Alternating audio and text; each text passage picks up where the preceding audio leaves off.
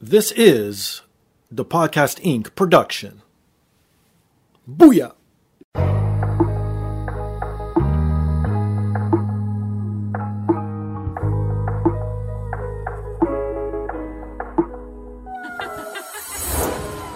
And now, this is the moment podcasting fans listening around the world have been waiting for. Coming to you, not so live from a listening device of your choice. It's time!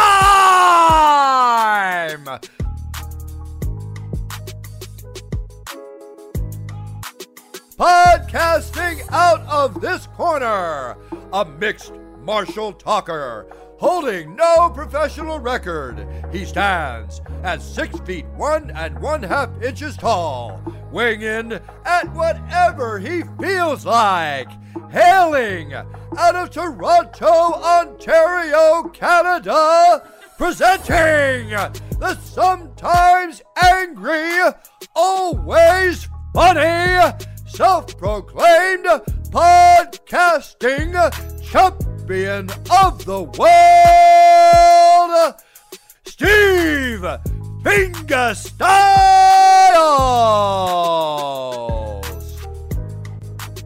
So, welcome to another rendition of the podcast. I am here once again, always again, and brought to you by First Row Collectibles. If you're into nerd culture, if you're into sports memorabilia, if you're into wrestling memorabilia, please visit firstrow.ca. Use promo code the podcast 20 You'll get 20% off. They got everything from comic books to signed wrestling figures, old wrestling magazines, any sports memorabilia you, you want, they got it. Best thing is they update daily. Even better, they ship worldwide. So please visit them at firstrow.ca. If you're into video games and books, please visit bossfightbooks.com for great books on classic video games. You'll find titles like Silent Hill 2, Resident Evil, NBA Jam, and so many others. Everything you see on their website's available in paperback or ebook format, so please check them out at bossfightbooks.com. If you're looking for the best supplements and CBD products, visit legacysubs.com. Use promo code the podcast to receive 10% off. They got everything from sleep aid to muscle building, anything that makes you feel great and makes you look great. They got it. They are Legacy Sports Nutrition at legacysubs.com. And if you want to support me directly, you can visit my merchandise store at teepublic.com or scroll down on today's device in the description. It's embedded right there. Click on that link. Takes you right to the merchandise store. I got everything from hoodies to t-shirts to travel mugs. Anything you need or want, it is there. But the most important thing, the easiest thing, the best thing to do to support the show is rate, subscribe, review on all major platforms, most specifically Apple Podcasts, Stitcher, TuneIn, SoundCloud, Spotify, and iHeartRadio. So this week, I am joined by a videographer, editor, creative director, and a podcaster. He is the co-founder and co-owner of Post Wrestling, the man, the myth, the legend, Wai Ting. Hey Steve, what's going on? It's been a while. I feel since I've been on the podcast, and um, I'm I'm really glad we could make this work. It's always fun. No, most definitely. And before we go any further, we are also joined by a second gentleman who also works for Post Wrestling, oddly enough. He is the host of Shot in the Dark on the newly renamed Poison Rana feed, the man who watches all the wrestling so you don't have to, John Siino. What's up, Steve? What's up, fellas? Uh, thank you for having me again on this show. It feels like I just saw you. I feel like I was just driving around downtown Toronto with you, and here we are. I know, right? And lastly, we are also joined, and definitely not leastly, if that's even a word, he is a former TNA World Tag Team Champion, which you can catch each and every week doing his thing in Impact Wrestling. Professional wrestler, Crazy Steve. Greetings and salutations, gentlemen. Happy to be here. No, thank you each and every one of you for being here. Okay, I've never, I don't think I've ever done a four way, so this might be a first. So I don't know how to navigate through these avenues. I'm used to doing like one on ones or maybe even threesomes every once in a while, but four way, this is new territory for me. So you guys are going to have to help me out throughout the show, all right? Click that. Just we'll be gentle. Okay, we'll be gentle. It's my first time as well. No worries. That's great. Well, speaking of first times, you were just here in Toronto recently. John Siino it was your first time. Quickly, how was that experience? How did you? How did Toronto live up to to its name, I guess. I loved it. I mean, I had the, the greatest like uh, tour host with yourself, like from arrival and, and leaving the, the airport. And then I had the Thank BDE kind of show me downtown. It was great. It was like the combination of all the different cities of the world, all in walking vicinity, and everything was just so beautiful. It was, yeah, it's been called like a mini New York, and I can see that, but everything just felt, felt such more like intimate and nicer. No, I, I could see that. Being a resident here, Wai, do you think uh, he's correct? Because I sort of have the, the opposite. Because I was telling uh, Siino a lot of bad things about Toronto. Really? Like what? I mean, okay. Well, just to answer that, um, I, I I'm often curious about maybe what a New Yorker's opinion of Toronto would be Oh, because, like you said, okay. you know, a lot of people compare our city to New York, but be, being a smaller version of it. So if I, you know, if I'm from New York, I'm thinking, well, re- what reason do I really have to go to a smaller version of the place I'm already from? Um, That's a good I, point. I like the word intimate. That tends to be the word uh, people, you know, tend to use if, if if the house is not that full. Uh, it's a very nice intimate setting that we have tonight. So I like that word for our city, nice and intimate.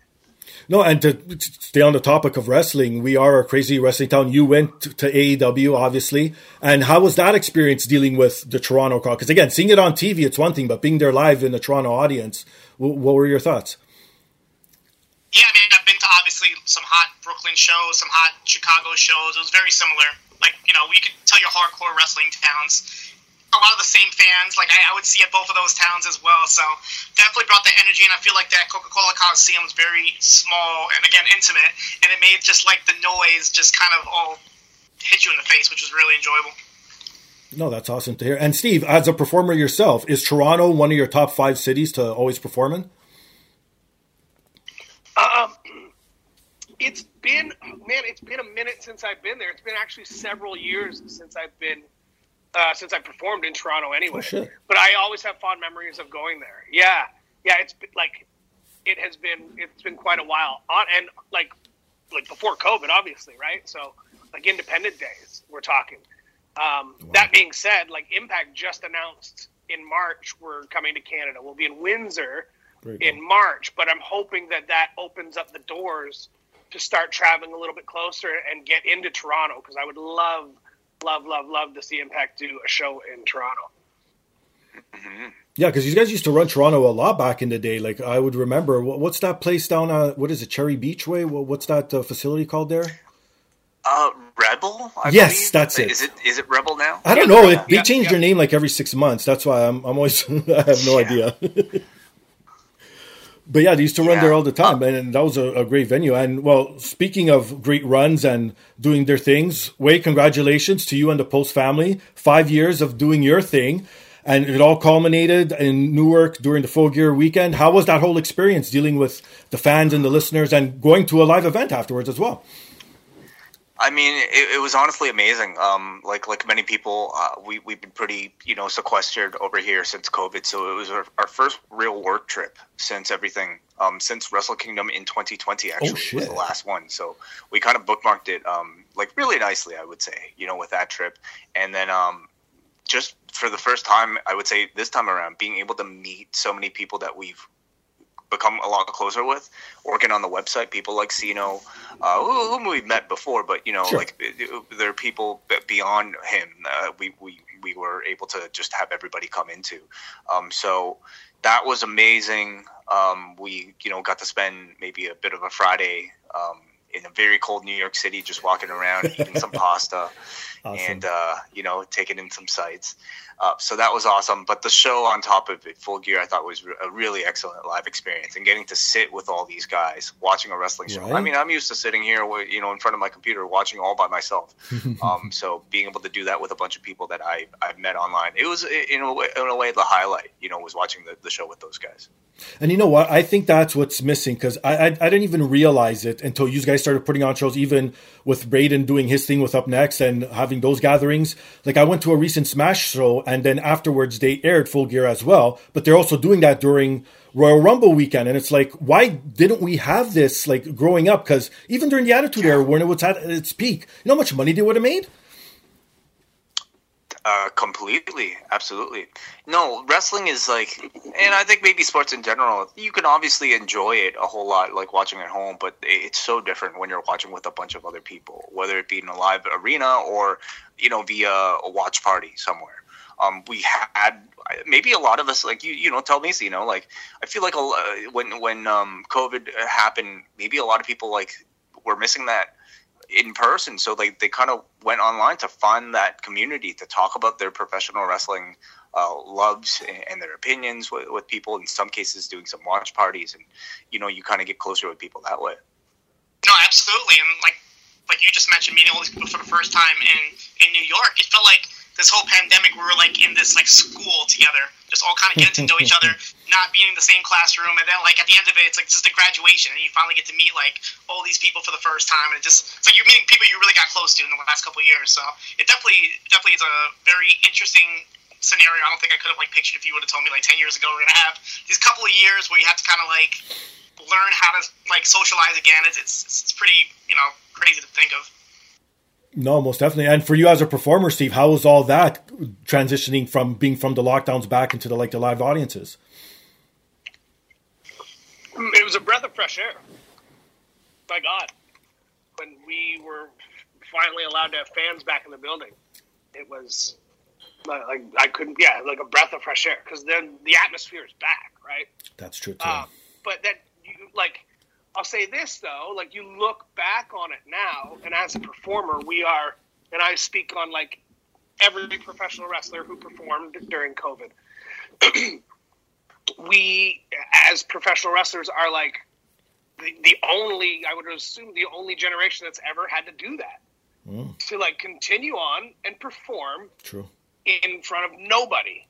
As if, you know, like from every company it never ever has that happened before, and we've lived, and I hope we never have to repeat that.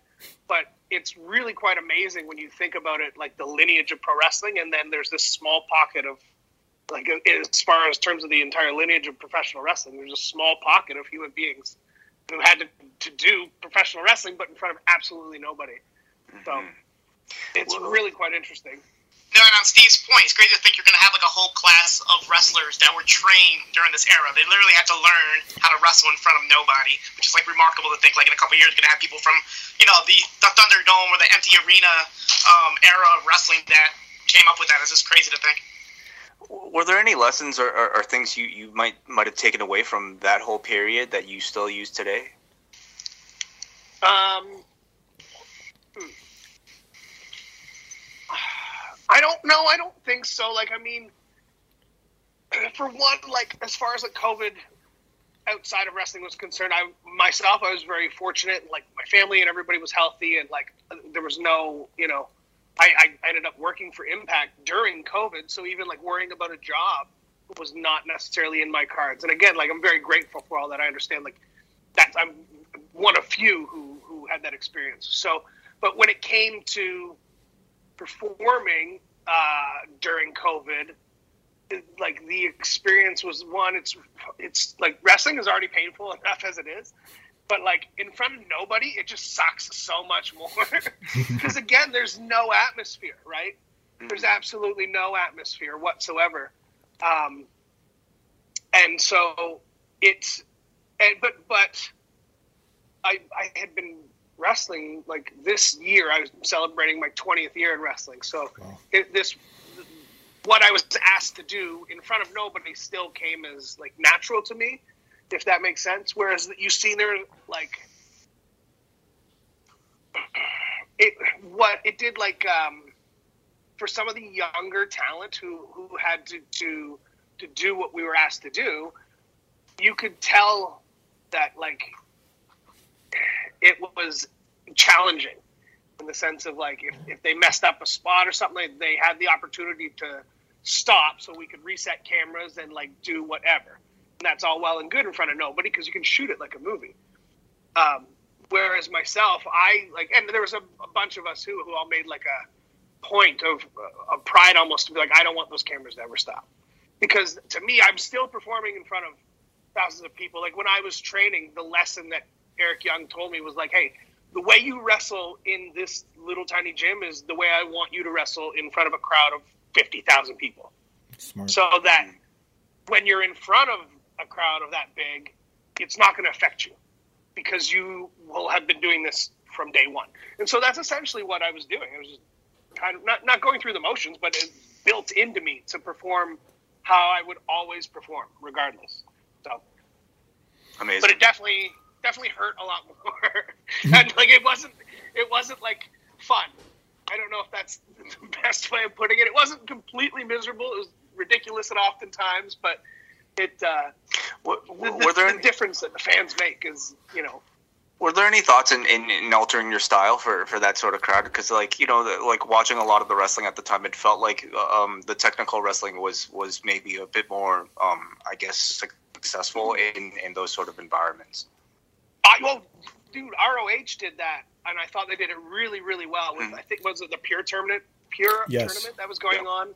Yeah, I really enjoyed watching that when it was going on because of how they treated it. And then I, uh, despite what I would have liked to have done or or thoughts I would have had, like you're asked to do a certain thing, so you just go out and do it, right? So, um, I think it gave it gave everybody opportunities to do something different with uh, if they, if they chose to do it that way. Like I know for us, we went a different route, a route than Ring of Honor in the sense of like if you wanted that, it was there, but like we also had Wrestle House going on at the same time. Yes. So it gave the writers to do something completely ridiculous and outside the box, and so and like that was I have great memories of that. It was ridiculous and whatnot, but it was fun. So Yeah, because the last time we talked, you weren't signed to Impact yet. And speaking of being different, what have been some of the differences from your first run to your current run in Impact? Um, well, I mean, I guess every, it, every it's it's always changing, but it's always the same. I guess in that sense, like the fact that it's always changing means it's always the same. So, like the locker room definitely has changed. I've seen a bunch of people come and go, and That's true. um, the the one challenging thing I will say, I have you know the writers always like that's such a thankless job within wrestling, and uh, it doesn't matter what they write, whether it's good. If it's good, then the wrestler gets praised for it, but if it's bad, then the writers get blamed for it. Of course. So, um, but what I will say is like the big challenge for I would assume almost any roster during that time was the fact that like the writers would spend all this time writing shows, and then you'd get two TVs and like four or five dudes would have COVID. So then it was like, Oh, okay, shit. well now we got it. Like they had to go home and like now we got to go like figure out the rest of the month's worth of TVs with a completely new plan that we are like they none of them none of them got any sleep during Wow. COVID. Not one writer on our team got any sleep during COVID. And like I would see a couple of them outside of the show or whatnot, like at the bar afterwards, and I would talk to them. But I would always preference it with saying like, "Look, I realize I'm not talking to the real you right now. I realize I'm talking to a person who hasn't slept in the whole week and whatever, whatever." So, but yeah, th- like that part there, that was the real, that was the real challenge for sure. Oh, well, that's so cool to hear. And I guess, well, not cool for the writers, but yeah, that, again, the show mu- must go on, as they say.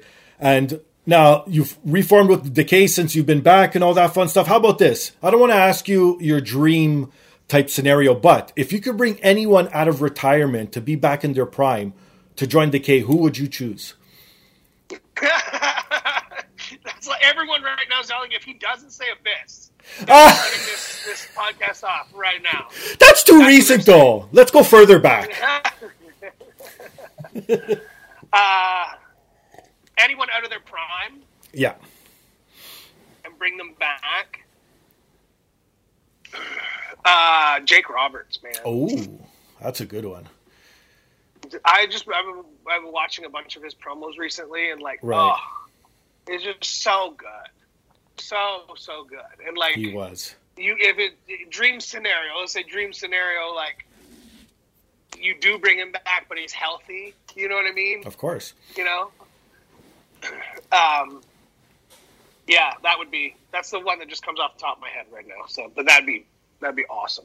You know what? He's always on the top of my list of those guys who never won the world championship, and it's so sad to hear because I've been I, I, don't know why. I, oh, it's because I ended up catching COVID a few weeks ago. So while I was sick, all I was watching was all these old wrestling docs and catching up on all the Vice stuff and and like that. So I watched the episode on the Ultimate Warrior one, and I saw how Jake Roberts was supposed to get that push after the Warrior and become world champion. I was just like, oh my! Now knowing that, it's like that hurts even more. I always thought like Jake was somebody who had the character strong enough that he didn't need a title. You paid That's attention to whatever he was doing anyway.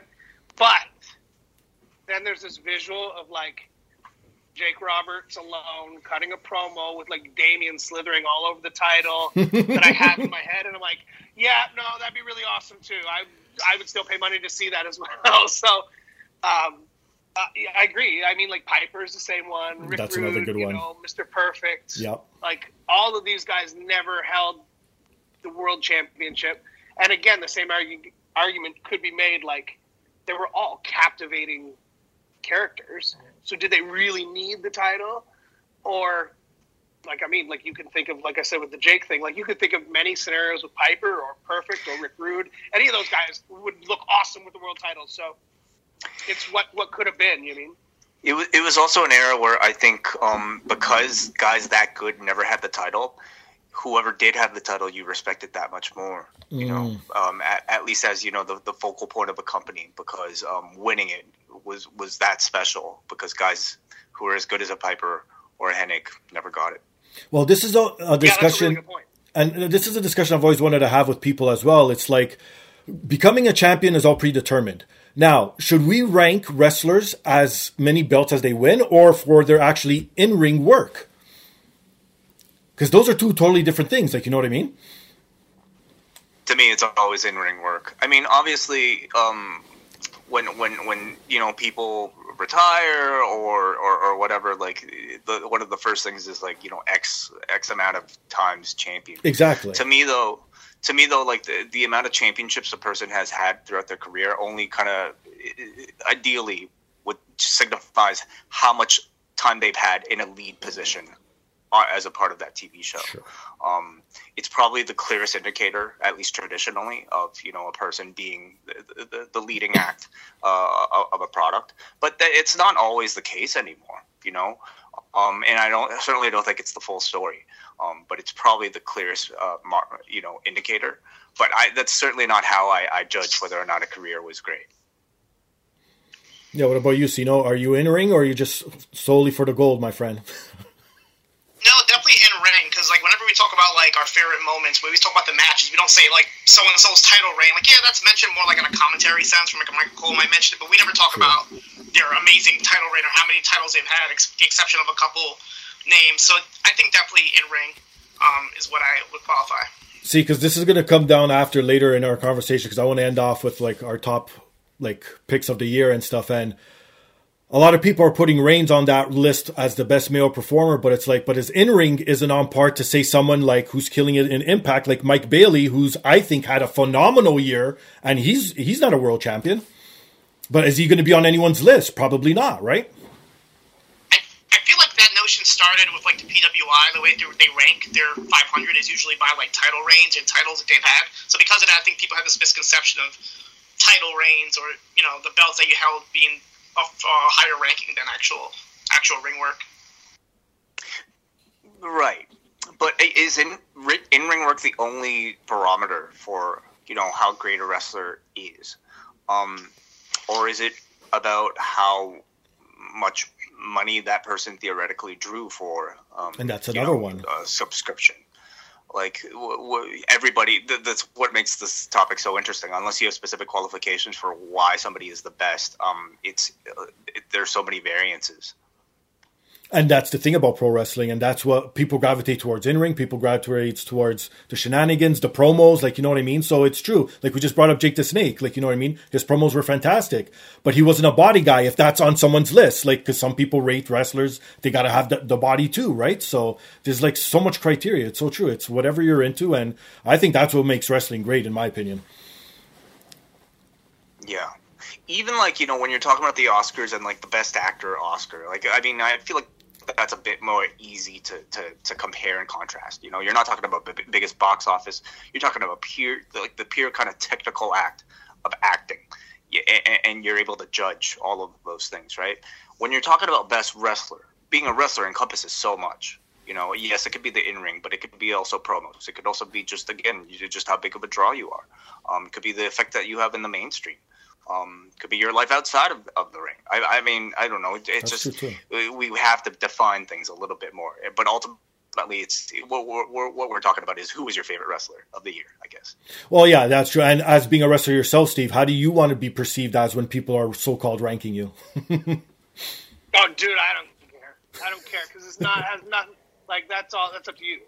The reality is like if you're gonna rank me for how many titles I won, then I'm probably not gonna be high on the list. But the reality is I wasn't.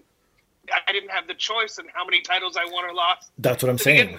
Exactly. Because I, I, didn't win anything. It's, it's somebody else's choice to say I want to run that person there, and they can have whatever reasons they want, and like it's wrestling, so it's so subjective that it, everything is justified, right? Like I mean, you could be like the smartest of wrestling fans and know everything about wrestling in every country that it's in, and you could have you know, Bandito could be your favorite hmm. wrestler because you know all of these matches, but then you go to a 12 year old kid who's like, no, I like Kane.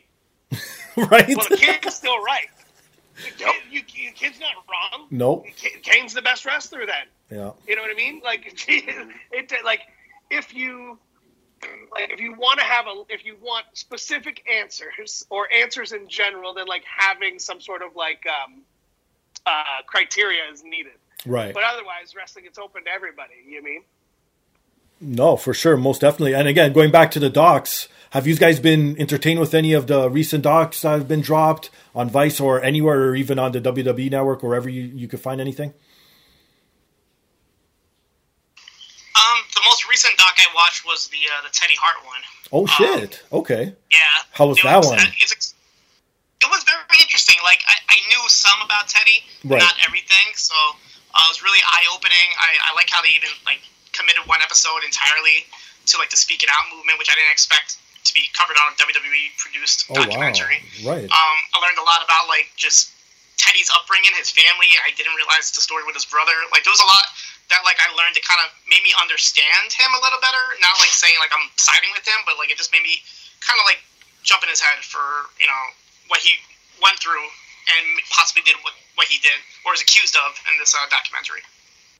Well, yeah. Um, I've had a newborn at home, so I've not watched anything, unfortunately.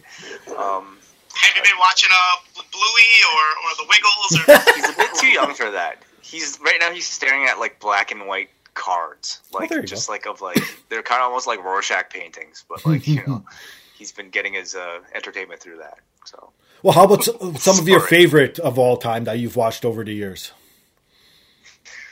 Mm, okay, um, well, uh, obviously, Wrestling with Shadows, um, sure, you know, classic. Beyond the Mat. Those are sort of like the two like you know people always kind of discuss. Right. I mean, I, I think Dark Side of the Ring was fantastic, you know, and, and this kind of felt like it was a year where, did, like, did they have a season this year? No, was, no, right? It was I, end I of last like year. It was kind of lacking. Yeah. Yeah, yeah. I mean, they they're, they're doing tales uh, uh, from the territories. That's but, what um, they're doing. Now, I, yes. I, almost felt felt like I, I didn't I haven't really got my fix of like you know weekly scandal that was just like unearthed in the wrestling community. Um, yeah, those guys do a tremendous job. Um, what else? What else have? What else? Why don't you guys throw throw some some names in? How about you, Steve? I'm curious as a as a wrestler. Like, what you know? What what what what are you interested in? Yeah. Um, it's so my life is like kind of con- is revolved around wrestling. So I'm home. I'm not.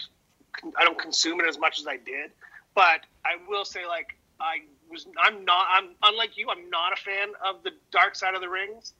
Uh, only because like at the end of at the end of the day, they just paint wrestling in a terrible light. Oh. And, and then, like, it's no one ever wants to hear like I'm really ready for like Bright Bobby Eaton's bright side of the ring. You know I am really ready for that because there's like I'm ready for Bright Side of the Ring, brought to you by Heath, because Heath's awesome, right? Like there's there's so many of those good stories too. Sure. Um, whereas Dark Side, I know, like I've granted, I've seen all the episodes, but I really didn't like. At the end of the day, they were always negative.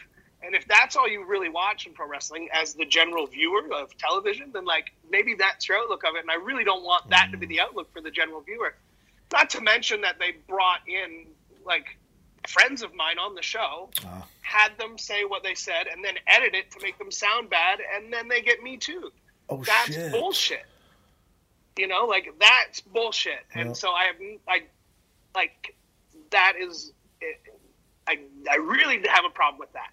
Um, that being said, they pivoted, and they're now doing territories of the ring, and um, so I have seen a bunch of those, and that is a different vibe. It is. the, the same.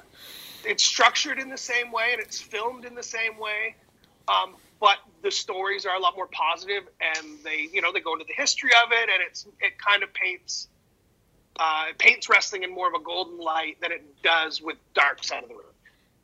Yeah, no, and I agree, and I love the aspect where they bring in at least like four or five of the people who were in those territories to speak about it. So they're all there reminiscing, telling stories. So when you hear the crazy stories from AWA and CFW of people trying to jump out of planes and shit, it's them laughing, even though it's sort of something dark. But it's like no, they're just reminiscing, and it's it's it feels more upbeat almost. Oh yeah, it's definitely crazy because that's like that's part of the part of the attraction side of pro wrestling, at least one of them, right? So it's definitely out there because that because wrestling was crazy and it was out there back then. So, um, but again, it just doesn't deal with some of the really darker sides Exactly. that you know that dark side did deal with. So that's just my personal take on it. I'm going to throw one in there. This is way back. This is because, again, I'm sure, again, most of us grew up on it. ECW, the rise and fall of ECW. When that first came out, oh man, that was my little introduction into wrestling docs. And then it was just game over from there. It was probably was one of the best of DVDs they've where they ever were- done. Yeah, yeah, it was like top selling. It was top selling DVD. That was the reason for One Night Stand. That's right. because it was the top selling uh, DVD. And then they then they went full bore. Well, they might have been doing it beforehand, but I remember like all the collectors of like then they had the Paul Heyman story. Then they had like Jericho had a three disc thing. Steamboat had a two disc thing. Heenan Yeah, had a thing. Uh, Flair had a two two separate three disc uh, collectors edition deals. Like they went crazy. That I, I as a like somebody who was in the business when that shit was coming out, like I gobbled all of that up because it Right. was all just like awesome, like, great matches, like just for study material. Oh my gosh, yeah, I got everything I can get my hands on. So I wonder, again, as a performer, do you enjoy post kayfabe era, or would you rather have it like back in the day where everything was so secretive? No, I like, but so I would rather be so secretive. Um, that was the magic for me. Like Oh, when I grew up in wrestling, like that was part of the magic because that I didn't know. I looked forward to watching Monday Night Raw based on the fact that like you never knew what was going to happen. You had your ideas and you speculated, but you never really knew. Whereas now, if you know, that sometimes that's a really good thing because it can create buzz and people get excited. Like, dude, so and so's gone, and they are com- they're coming, they are coming, and it's just a matter of time. And like, so that sort of thing, I can see the appeal of that for sure. But I think at the end of the day, I just I love the mystery about it, and then you know, if the payoff was great, then you like it was that much more better because you had no idea it was coming. Like, um, I had no idea Jericho was gonna be when when he was coming to WWE. Like, I knew the countdown clock thing, but I didn't have a computer when I was a, a kid. I still don't own a computer now, except for my phone. Oh shit! Um, but yeah, dude, I'm so I'm so much better for it. Uh, but that being said, it kept me away from a lot of like spoilers and stuff like that. Right. So think about that, like the pop he got in Chicago when he crazy. came out when that Titantron said Jericho. Yeah. And like watching that at home, I like I got goosebumps now just because I'm reliving it because it was I had no idea.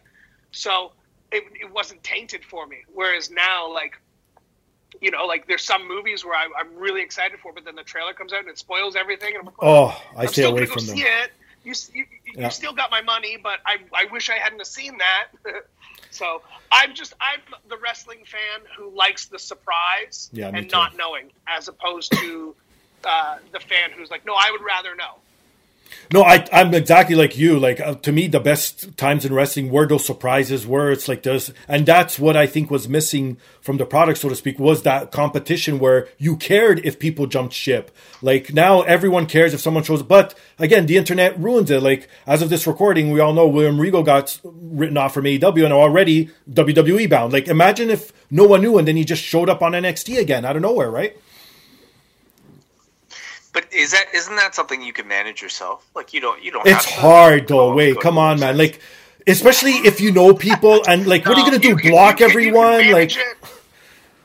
you can you can manage it for only so long, but as a Yeah. performer, you can't. You know what I mean? Like, Oh, even that, We can true. keep our mouths shut for for as much as we want and not tell a soul. But but if it gets out online, then like that could ruin a bunch of stuff. You know what I mean? Like, um, Right. I mean, like, so like manageable from a viewing standpoint for sure. I could if I don't want to see the latest trailer for whatever Oh, movie, yeah. then I can I can do That's that true. on my own. But uh, from a performer standpoint, if I don't want it to get out what my next like match or whatever is, I'm not fully in control of that, unfortunately. right. no, that's crazy to hear. And well, speaking of like William Regal and all that, that's a big story this year. Him first going there, now leaving again. The Triple H era, obviously, the whole CM Punk stuff that's going on. What are your some of your top stories, or even you, Wai, obviously reporting on this throughout the year that still stand out that are like top ones from 2022? Well, I mean, like, I think the story, um, and maybe like the story of not just the year, but uh, you know, the decade and maybe even beyond is is Vince McMahon no longer being a part of the WWE. There you go. Um, that's something that has incredible ramifications that um, you know are, are still probably uh, we're in the midst of like a bit of a transitional period still trying to figure out um, what what this company exactly is going to end up looking like without that man in charge how is the industry going to look without um, his vision really dominating so much of it you know um, how are other companies going to be affected by uh, a different person's philosophy on hiring of talent for instance um, so that that is definitely going to be uh, by far the biggest story of the year, and and maybe even beyond. Do you think he's either still involved or will ever come back? Never say never. It is wrestling, this right? Jeez, who would have expected like the amount of change to happen this year? That, that And how that- fast, has, too. so, yeah. Um. Again, you you can really never say never. And as a person now who reports a lot about WWE, do you enjoy the product now that it's without Vince McMahon and it's Triple H? I, you know, it definitely has its ups, ups and downs, but uh, i in general, I am, you know, uh, certainly, I, I think in the immediate aftermath of, I would say maybe SummerSlam and beyond, you got to see some, you know, very positive changes. I think among the things that they've done really well under Paul Levesque is um, putting a lot more value into the secondary championships. Um, you know, both the U.S. and also with uh, Gunther holding the IC title on SmackDown. I think they've done a great job with the, with those. Um, but the show still has a lot of I think its crutches and faults. You know that that Sure. uh, we've criticized, especially the, the past week that we we just watched at, at the time of this recording. It felt very much like a like a traditional Vince style of uh, WWE. Um, I, I- I think Paul Levesque, you know, has a lot of good qualities. He seems to have his uh, sort of like uh, you know eye on the pulse of like what the what the modern viewer wants. Right. Maybe a bit better than Vince, um, but long term, you know, that's going to be a big challenge. And I think already maybe some cracks are being shown in, in that he he's he's relied a lot on like you know bringing people back for that immediate reaction. But um, uh, I, I I you know we, we we shall see if like you know every single one of the, one of those people will have a significant role or if they're just you know one night only sort of like big reactions. Yeah, most definitely. And Siino, how have how, how have you noticed the difference? Because you watch the more the up and coming shows. Has there been a difference even in, in that sort of viewing pleasure now? Yeah, absolutely. And actually, like, I'm glad that other people are recognizing this. But like the show main event that airs Oh. like weekly that nobody talks about, all of Right. a sudden, like I've been hearing like Corey Graves mentioned it on, on his podcast, and I think Andrew Thompson on the NWA podcast actually like taking note of how this show has become like its own little show, like kind of like Saturday Morning Slam, like that type of vibe as far as like backstage storylines, kind of like a, an episode of like you know Saved by the Bell, but like for Sure. main event because you have like these NXT people like weekly coming in and fighting like these veterans like Dana Brooke and Tamina and uh, Cedric Alexander, and it's like you're seeing a new face every week, and then there's like in between there's like backstage segments that kind of like every week is like continuation. It's like as if you're watching an actual like sitcom in a way. So and it's only two matches, and if you cut out all the recap stuff, you're only like wasting like 20 minutes or so. So Oh, that show's sweet. been like one of my favorites. That's definitely changed since um since uh, Hunter took over. Nice. And as a performer and as being on the Impact roster, has there been any differences or ramifications of Vince McMahon leaving WWE that you've seen, Steve? Yeah, man, our roster. Right? Yeah, man. But but uh, but AEW can say the same thing, obviously. So uh, Sure. Uh, I think, but yeah, I mean, and that's not a secret to anybody, honestly. I mean, Vince leaving or retiring, that's definitely the biggest story. Um, and then the from a performance standpoint, the you know it changes everything. But wrestling again is is always changing. Like our our locker room has always had like kind of a revolving circle. Yeah. You know, people will be around for a few years, and then it's just how it is. It's just how it goes. Um, so it's uh, yeah, I don't know. It's it sucks when it happens because like the people who leave are your friends, and like I don't want those people to leave. But then, it, but then you you it's it's almost like a breakup. So like you literally go through like a little bit of depression of like I'm I'm not going to be on the road with my buddies anymore. Like it sucks Right. for for that, but it's only a moment where that happens, and you're like, well, it's wrestling, and then you'll see them down the road somewhere, and then you just you carry on, right? Um, so I, I would say like from a perform, uh, you're happy at the same time because it's a it's a good opportunity, um, but at, but at the same time too, you're like you're sad because like oh, I'm gonna miss my buddies, man. Yeah, most you get to shoot some some pretty great sketches on their way out, right?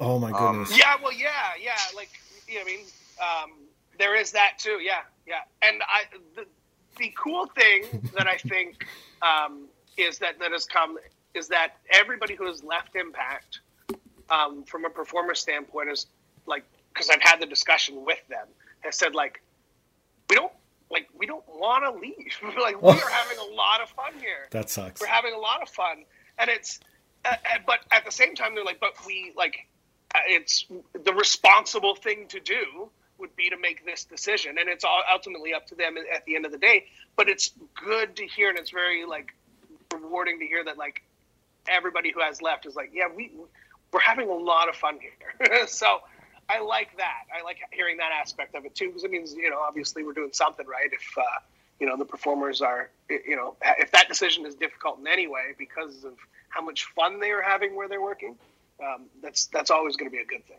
And yeah, I'm glad you brought it up, Wai, because uh, to me, the same thing. Speaking of stories of the year, like EY getting killed off, literally, that, like, that alone, like, I don't know why, like, some people are against this, but they do it in movies. Everyone knows wrestling, your characters. Why not do it also in wrestling? Like, you know, if you know, I guess you never say never, but if you know he's never going to go back to Impact as a so called wrestler or as that character, why not kill people off?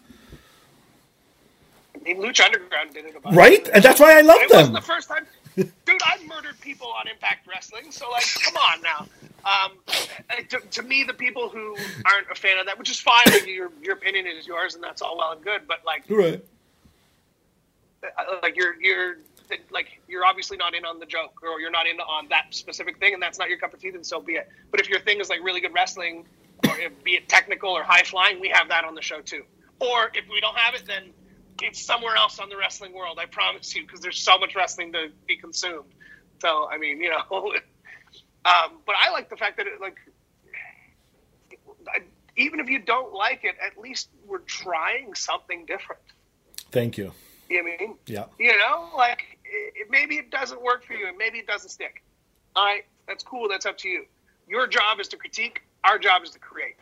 So we're going to continue to do our thing, and you, as the wrestling viewer and fan, are always going to continue to do your thing. And like, it goes both ways, and it works. You know, without you, there is no us. But at the end of the day, our job is to to create things.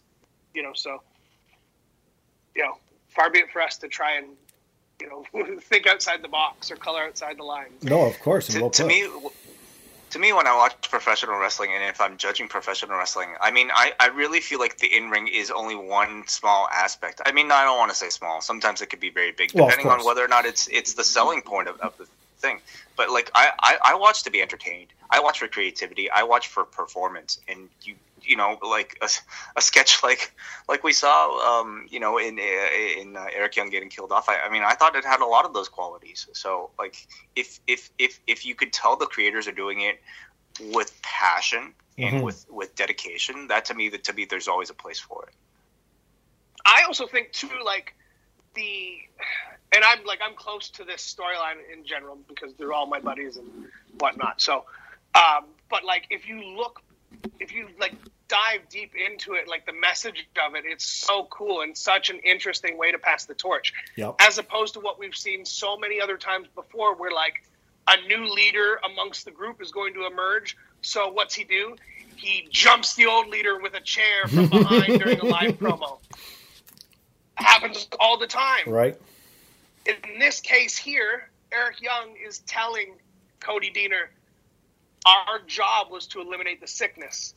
Well, what are you going to do now that I'm telling you that I'm the sickness? You need to eliminate me. Awesome. Like that kind of character arc and that kind of character building is, I think, like rarely seen today. I think, like again, like I think Lucha Underground definitely played within that realm Yeah.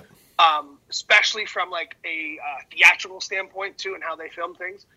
Um, but in this particular case, like what a cool twisted way to pass the torch, and like I just I I like hats off to the writers for coming up with that because that I don't think that was the original scenario. I think there was a different scenario Oh, okay. that was going to play on, and I don't remember, but it was the, the what you got was the better one for sure.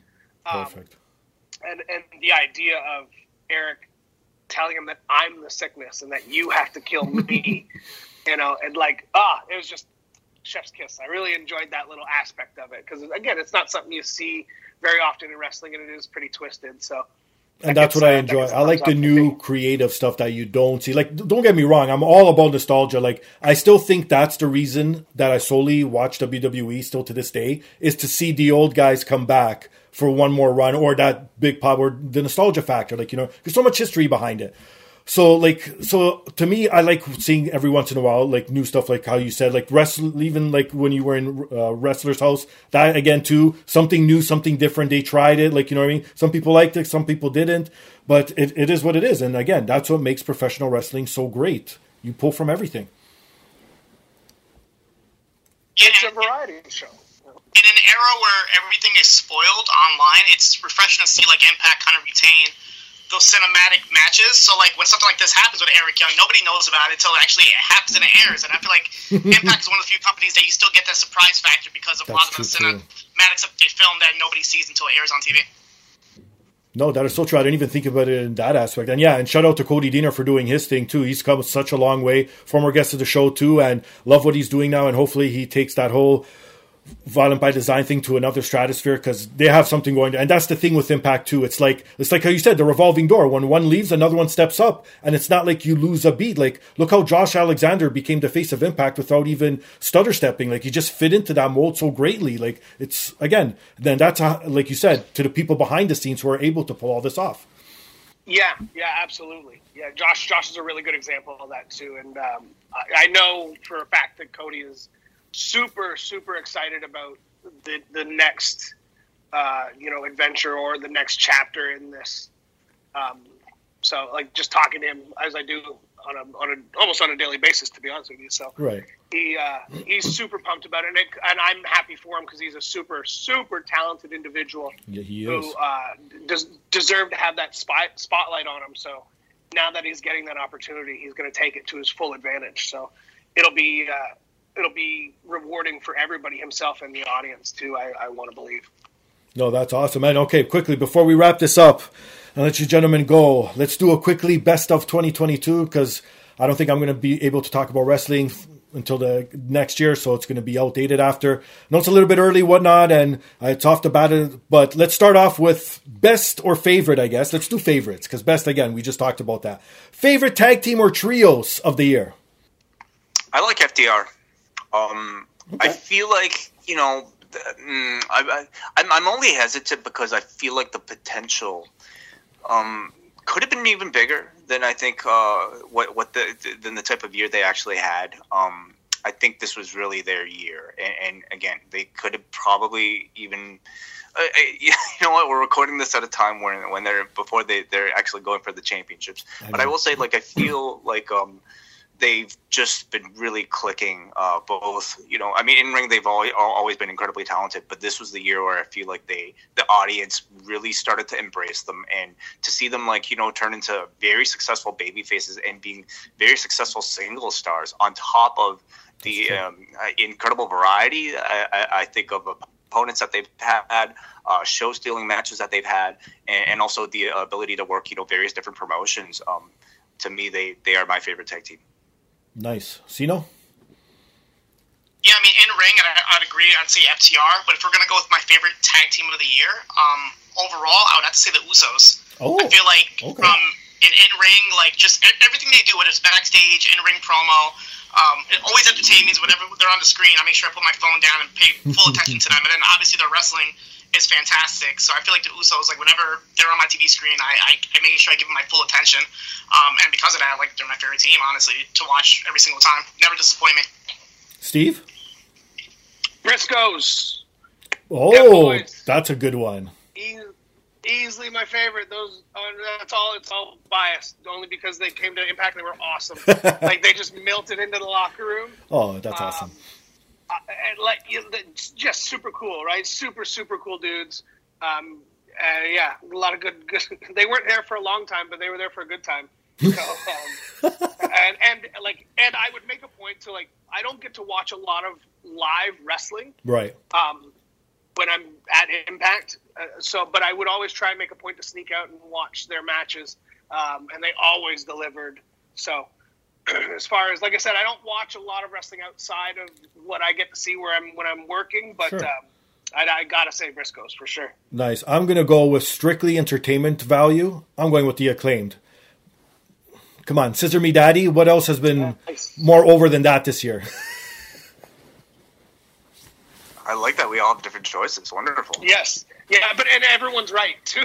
See, that's the thing. That's like, the thing. I mean? Like there's, there's, there's no you're absolutely right. You, you mean can't argue that. And the claimed have definitely like gotten over with the Scissor Me Daddy thing has gotten huge in like in this year for sure. So, you very justified answer.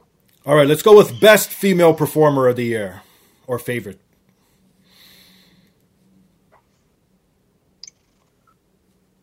Uh, um, I'm going Mickie James. Oh, that's a good one. She yeah, she had a fantastic year.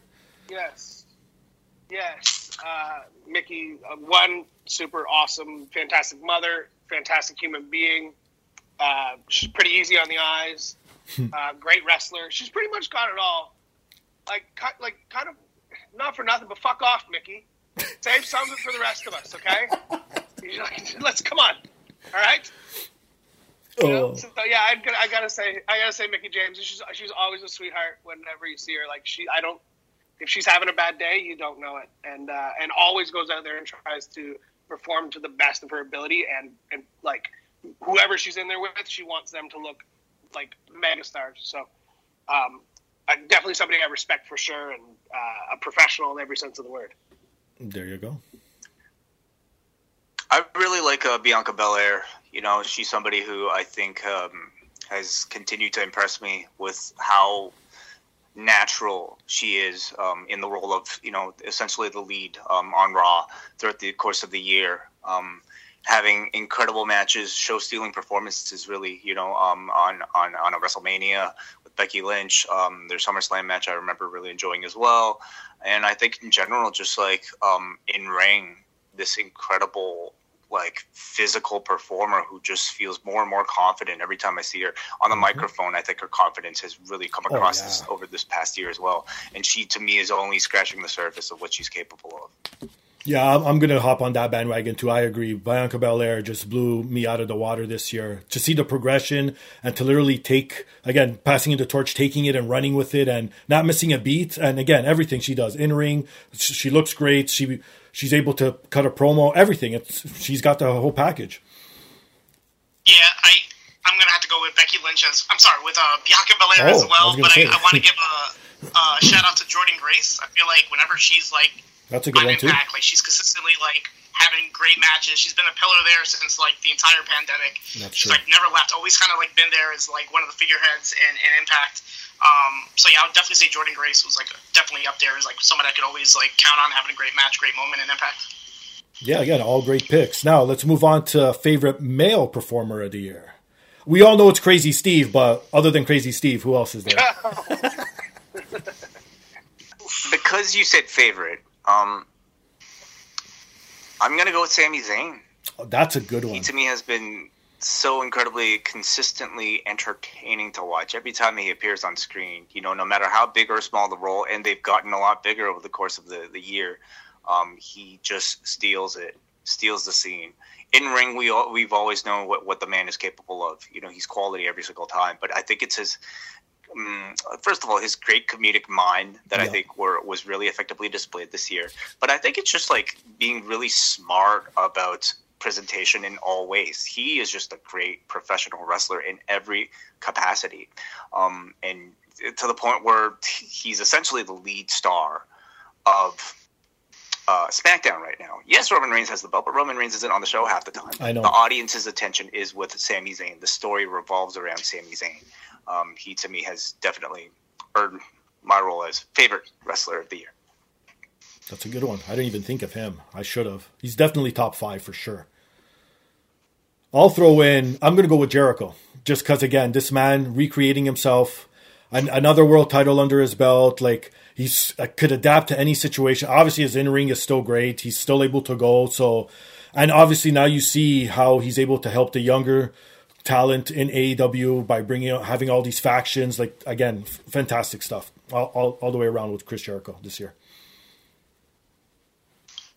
Um, my favorite, I'm gonna have to go with MJF. I feel Oh. like whatever he does, whether it's a match that he has or an in-ring segment, it's always a talking point. It's always a moment. Like every single thing he does, I feel like is like a big footprint in like his whole um, run in wrestling. So I feel like because of that, like whenever you know he's doing something, you just kind of have to stop. Again, like what I said with, earlier with the Usos, it's one, another one of those like wrestlers where it's like everything he does is very important to me, and, and it's gonna be a talking point for the next until his next moment, basically.